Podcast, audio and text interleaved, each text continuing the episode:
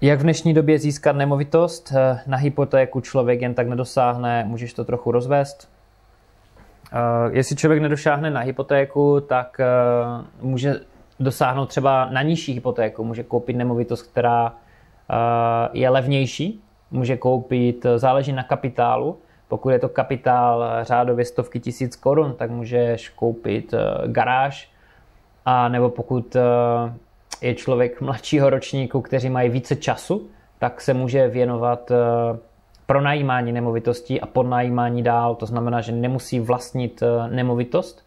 Není to investice, je to realitní biznis, který vyžaduje eh, velké množství času, ale je to zase zajímavé v tom smyslu, že člověk nemusí mít kapitál k tomu, aby tu nemovitost vlastnil a může si vydělat slušné peníze a kolikrát větší cash flow, než má investor. Je to vlastně eh, věc, na které jsem začínal ve Velké Británii a fungovala skvěle.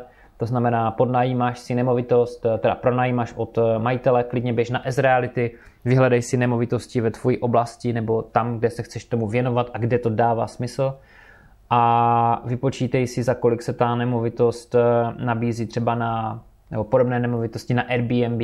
Jo? A ten rozdíl, samozřejmě je tam poplatek platformě, tuším kolem 15-20%, a ten rozdíl si necháš. Jo? Ten rozdíl si můžeš nechat, to, co to pronajmeš na krátkodobé ubytování, ty se o to samozřejmě ale musíš starat, jezdit tam, potkávat se s těma lidma, dělat tam ty úklidy té nemovitosti. A majiteli dáš samozřejmě jeho nájem. Klidně můžeš přijít za majitelem a snažit se s majitelem nemovitosti. Uh, musíš mu to říct, jo, budu to pronajímat krátkodobě. Nevadí vám to, pane uh, majiteli. A spousta majitelů řekne, že to nechce, jo, ale to je normální, to je běžná věc. Takže pokud eh, takových majitelů nemovitostí bude hodně, tak jim řekneš, že jim dáš třeba o tisíc korun eh, měsíčně nebo o dva tisíce navíc. Nadběžný nájem.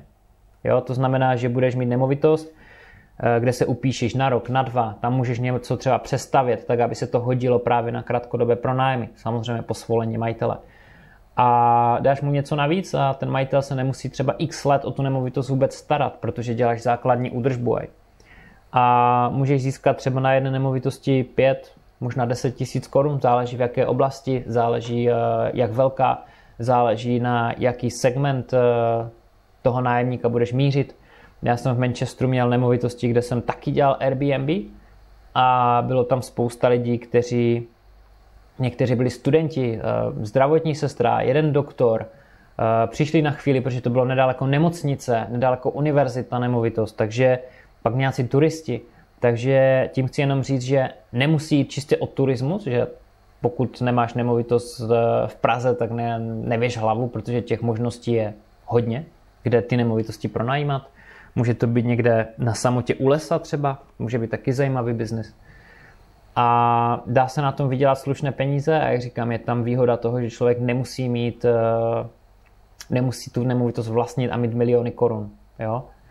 Mně bylo 6 a 20, 7 a 20, když jsem začínal tento biznis a, a šlapalo to skvěle. Dobrý, druhá otázka, na tu bohužel nemám odpověď a to je, co si myslíš o této situaci, mám nemovitost, tu prodávám uh, uh, mobile home, Eh, nemám s mobilníma domama zkušenost žádnou, takže tady jsem nemohl odpovědět, to je mi líto.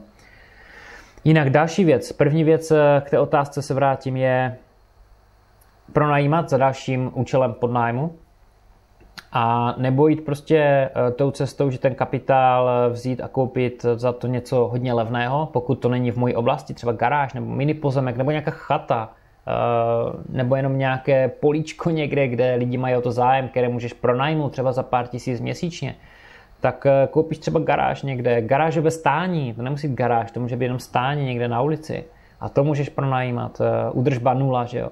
A nemusí to být ve tvém městě, dívej se i do jiných měst, protože málo kdy se stává, že zrovna žiješ v místě, kde je vhodné investovat do nemovitostí. To je úplně normální věc.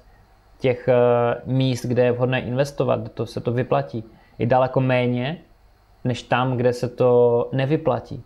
A je dost velká šance, že zrovna žiješ tam, kde se to nevyplatí. Takže porozhlednout se dále za, eh, za hranice svého města, obce a, a regionu.